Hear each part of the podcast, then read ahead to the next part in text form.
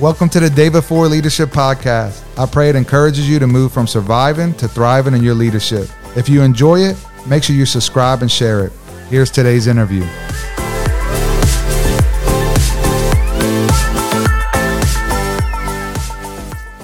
Jim, thank you so much for joining us today. How are you? I am great, and it is an honor to be with you. I'm looking forward to our time together. But we want to honor every second that we get with you. You're one of the most influential people in our world today. Uh, you met your wife, Crystal, in college at the university. She was assigned to read to you. Later became your wife, and you've got now 39 years. Your parents, George and Florence Stovall, were married for over 68 years. Wanted to ask you, what are the keys to have a healthy, long marriage? Well, you know, I think that um, one of the biggest keys is uh, is having discernment and uh, you know seeking the will of God in that decision. Uh, uh, we're here in my home today. Down the hall, I have an office here in my home as well as my office at the television network. But um, one of the things on the wall here in my office is this uh, four foot poster that is a long, thin poster that my staff gave me and it says at the top success is and then for four feet it lists all the things involved in success. But number one is marry the right person. And then i think um, you know people you know a relationship everybody goes into and they look what am i going to get out of this? How can i make sure this person makes me happy? And if you will do it reverse as in most uh, biblical truths in life is full of paradoxes. If you will go into every part of your marriage and your life saying, What can I do for the other person? And how can I make this great for them? You'll get everything out of life you want. My late great friend and colleague, Zig Ziglar, always used to say, You can have everything out of life you want if you'll just help other people get what they want. So I think those are a couple of the big keys. Wow, that's so good.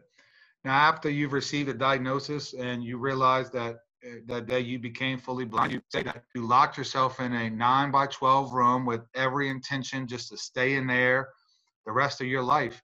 You said you not only you lost more than your sight, you lost your vision. Two questions. What's the difference between sight and vision? And so like watching this podcast, lost their vision. They lost their vision. What you say? What them? Well, well, great questions. Thank you. And the difference between sight and vision is you know sight tells you where you are and what's around you. It's a very useful tool. It's a gift. It makes life easy and convenient. So sight tells you where you are. Vision tells you where you could be and what the possibilities are. And uh, you know um, human truths come in sight. Biblical truths come in vision you know and as the scripture said, my people perish for lack of vision. And, you know, and I, I had sight for the first part of my life, and I've lived the, the, the rest of my life as a blind person. But uh, I had vision for the second part of my life. They're both very, very valuable things. But if I had to choose one or the other, vision is a much more valuable commodity. You can find ways to get around not being able to see. Um, uh, when I lost my sight, the two biggest things I was worried about when I was in the little nine by 12 foot room is I couldn't read and I couldn't drive.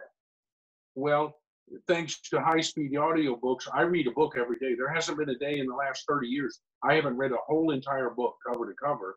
And, uh, you know, as far as driving or traveling, I have over 2 million miles with the airlines. And, uh, you know, for many years I had a limousine, a driver, and I, you know so i go anywhere i want to go and i read more than anybody i know. So it, it, you know you, you need to be married to your mission and not the method. You know you know you need to be convicted on how you know where i'm going but not so compelled on how am i going to get there. Wow that's so good. Thank you so much. I wonder uh, there was a, a time where you went to the fair and you were in an arena and you were just praying and asking the Lord, you know, just you got this news and you asked God, you know, show me, show me that how a blind person can still be used for your glory and still do have meaning in their life. And then for from age. Talk about your relationship with Him and how it's evolved over the years and tell viewers that story about even up to his last show.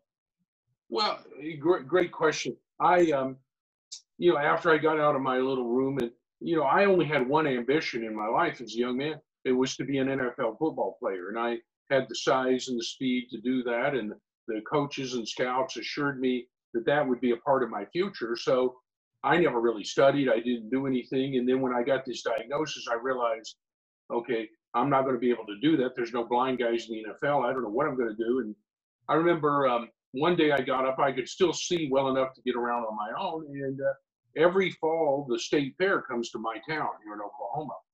And I thought, well, since I can still see, I'm going to go out to the fair and just enjoy that. Well, I got up that morning ready to go to the fair, and I remember praying to God. I said, God, if you're real, because I'd grown up in a religious home, I'd always been religious, and we'd gone to church. But uh, sooner or later, you you you hit a crisis in your life, and you move from religion to relationship, and uh, or you don't survive.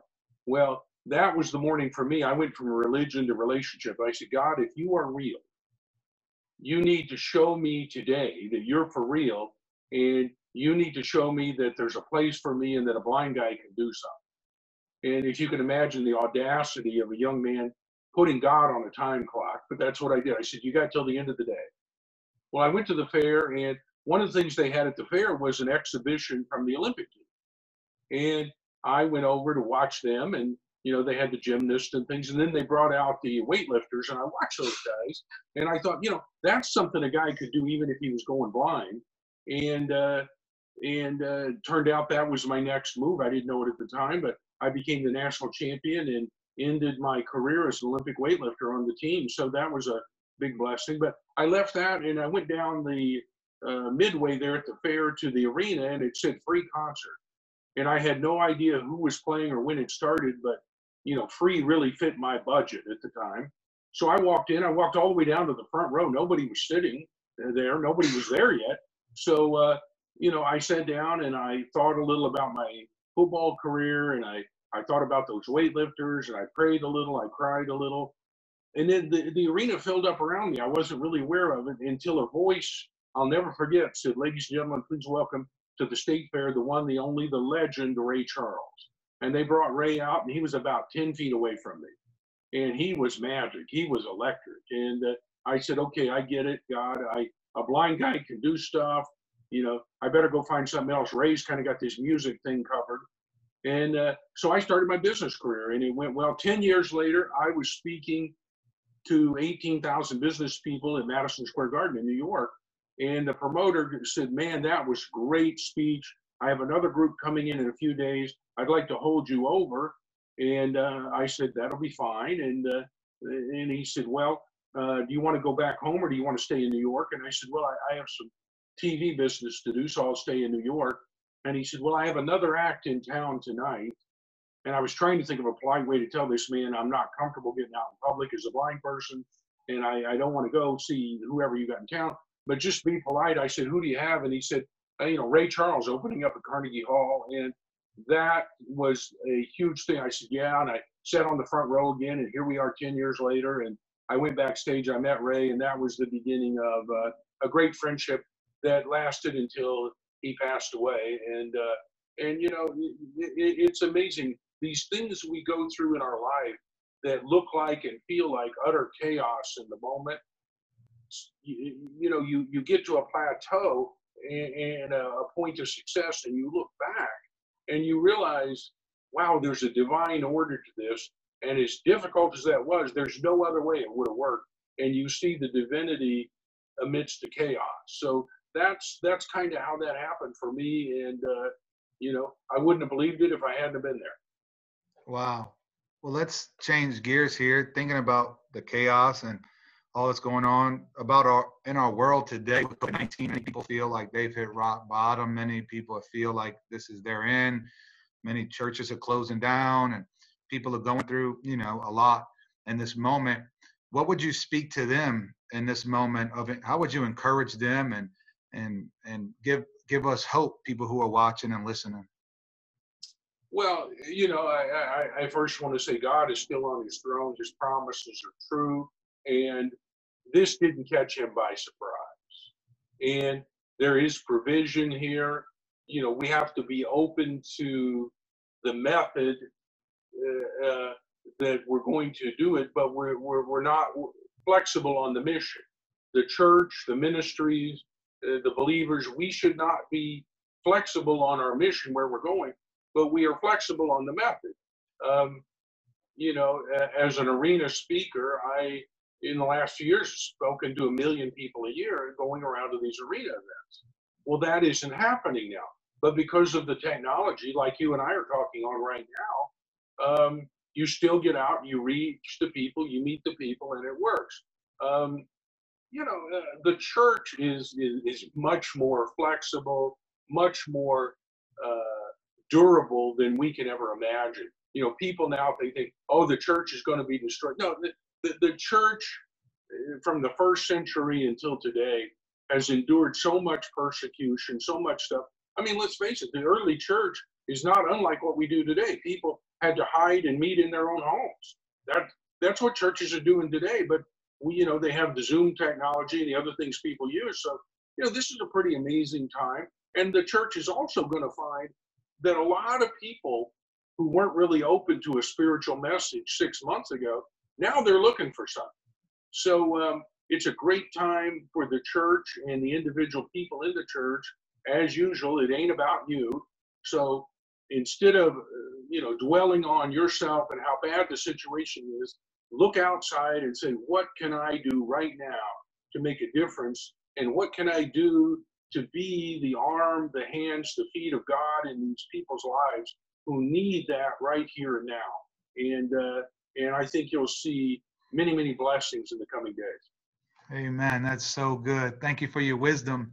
But we're wrapping up our time together. Real fast, who are three of your spiritual giants, spiritual mentors, and what are three one-liners or three things that they taught you, uh, told you that you've always kept with you? Maybe just a one sentence, one quote, something that to you.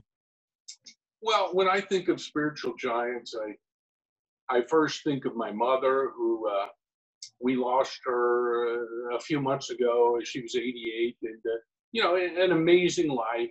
And uh, you know, she lost her first two children, one to leukemia, one to cystic fibrosis. Then I was her third, and I was blind, and uh, never a more faith-filled, positive person, and uh, prayed for me every day. And um, you know, and, and and you know, her her wisdom to me was always, you know, there's a provision, there's a way.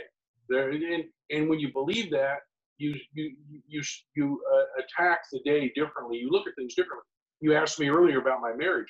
From the time I was a little kid, three or four years old, my mom would uh, sit with me every night. We would have my prayers. And one of the things we would pray for was my wife. And I'm three or four years old.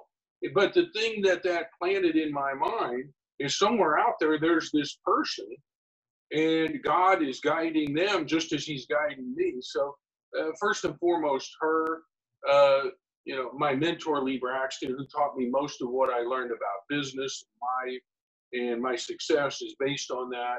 And you know, and you know, I, I think for him it was, uh, you know, our, our mission, our ministry may be business, but all we're doing is meeting people at the point of their need, just like God does. And if you find people and help them fulfill their needs, uh, you know, it's a powerful thing whether you're bringing them a great message, you know, and, and even Christ. Uh, I mean, he, he did loaves and fish and fishes before he preached and prayed.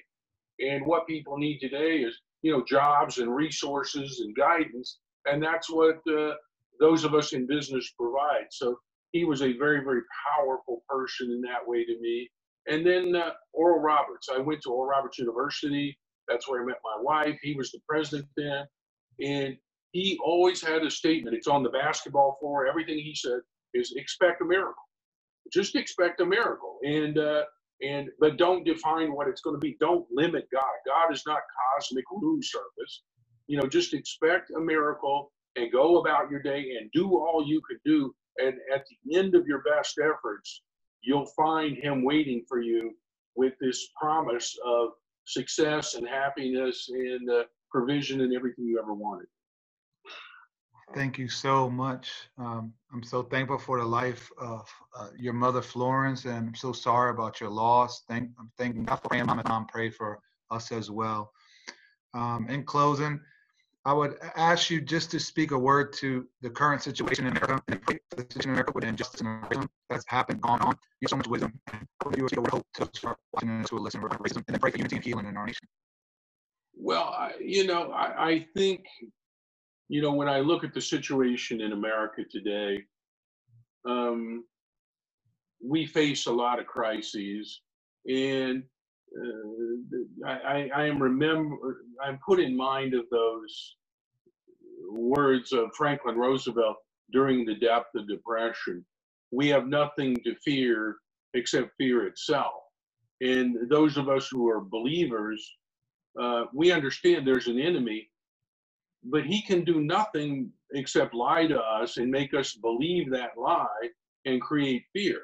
And anytime you can uh, uh, replace faith uh, in in place of that fear, he goes away. But uh, you know, there are too many people out there, you know, that are spending too much time with the media. And I'm not going to blame the media here because uh, I've never seen a television or a computer that didn't have an off switch. And you know that they may put out that poison, but they don't make you sit there and take it in. And I'm not saying we shouldn't be informed, but uh, you know, you've got to realize when you watch the media, you're not looking at what happened today. You're looking at the crisis and the chaos and all the things they put out there. And they take the fine print and they turn it into the headline. And that's their job. It's their job to get you and me to pay attention to them. But it's our job to keep our eye on the prize and keep the faith in place and those sorts of things. Because, you know, when you flip on the, the news, they want you to think these riots and racism and the COVID virus and death and destruction. That's everything that's going on in America and everything that's going on in the world. No, that is a mere fraction of what's going on in the world. You know, if I was to really tell you the news of the day, what really happened today, I'll tell you what happened today. Great people got up all across this country. They loved their their spouse and their kids. They prayed. Uh, they broke bread together. They went off to do their work. They gave great value for what their employer does. They provided service services that people need. They cared about their neighbors, their friends. They came home. They took care of their family. They prayed. They went to bed, and they got up and did it again the next day. And they did it with love and pride and grace and dignity and honor. And that's what went on in, in, in the world today. But that won't sell newspapers or advertising during a a, um, a newscast. But uh, you, you, know, the, the, the, the dissension among races, you know, and, and, and I have had, you know, I had the privilege of meeting John Lewis, the, the civil rights leader that just passed away, and, you know, a giant human being. And, and um, you know, during his lifetime, you know, people say, well, we've not made any progress in racism and it's horrible. No, during, during uh, Congressman Lewis's lifetime, we went from him getting attacked, uh, sick the dogs on him, hitting with clubs, lynching people for simply trying to cross a bridge. We went from there to electing an African American as a two term president by the majority of white people voted for it. And, uh, you know, we're not where we want to be, but boy, we are close. I mean, we, we are a lot closer than we used to be. And we are making progress. And, uh, you know, and, and you take a few dissenters out of the the, the equation, and we're in great shape. And, and, please, when you look at the virus and, and you look at this thing, um, you know, it, it is it is devastating on some fronts. But when you look at other pandemics we've dealt with, it's nothing. And you look at the amazing, enlightened, gifted people that God has put here to to get uh, treatments and vaccines and these things, and they have done a decade's work in 90 days. And uh, I tell you, by by the end of this year, by Christmas time, we will have many things to celebrate, and by this time next year, we will be emerging. And I tell you, those people who prepare themselves today can emerge better and stronger than ever before. If God put a, a, a calling inside of your life, if He put something in there for you, you're supposed to do something today. the people who are waiting for the pandemic to be over to follow the calling on their life are making a huge mistake. This is the time to study and prepare and reach out and make those contacts and plan and do all the things so that as things open up, you're in the right place at the right time to, to, to be at that point uh, to, to meet the needs of other people and be the hands and feet uh, uh, of, of our Lord and Savior. That's where we are today. And, uh, you know, the people I see who are busy going about the work they've been called to do are busier than they've ever been, like you and me right now. I mean, you know, there would be a great excuse not to continue to do what you do. But here we are doing it. And, uh, you know, candidly, there's, I've done a whole lot more podcasts recently and things. And so there are many more opportunities simply because of the virus. You know, I have a new book out, movies coming out, all the things happening. And uh, you simply cannot give up on the calling God has on your life. I, I never in the scriptures, it's impossible to find a place where God called somebody to do something and didn't give them the provision to do it. The problem is we don't get the provision till we step out in faith. You can't wait for all the lights to be green in order to leave the house. You step out in faith, and then the provision comes as you need it. Give us this day our daily bread. If he'd have given them all the bread in the beginning, it would have all spoiled and gone rotten, and they would have starved to death. They had to have the faith that the daily bread was coming. And that's where we are right now in this provision. So, my prayer would be for everybody listening to us more than ever uh, love your spouse, love your kids, stay plugged in. The scriptures are more true than they've ever been true. Stay in the word and and realize that the calling on your life didn't go away. The people that you're here to minister to, they need you now more than ever. And uh, you know, so it, it's the time for us to do the best that we can in everything He's given us to do, and then be there in great expectation and expect Him to do the rest. And that would be my prayer for everybody today. Thank you so much, Jim. Thank you so much for your wisdom. Thank you so much for your heart. Thank you just so much for spending a few minutes with us. It is an honor to be with you. And uh, I'll tell you, I look forward to our next time together. I hope you and I will have a chance to do this again. Amen. Thank you so much.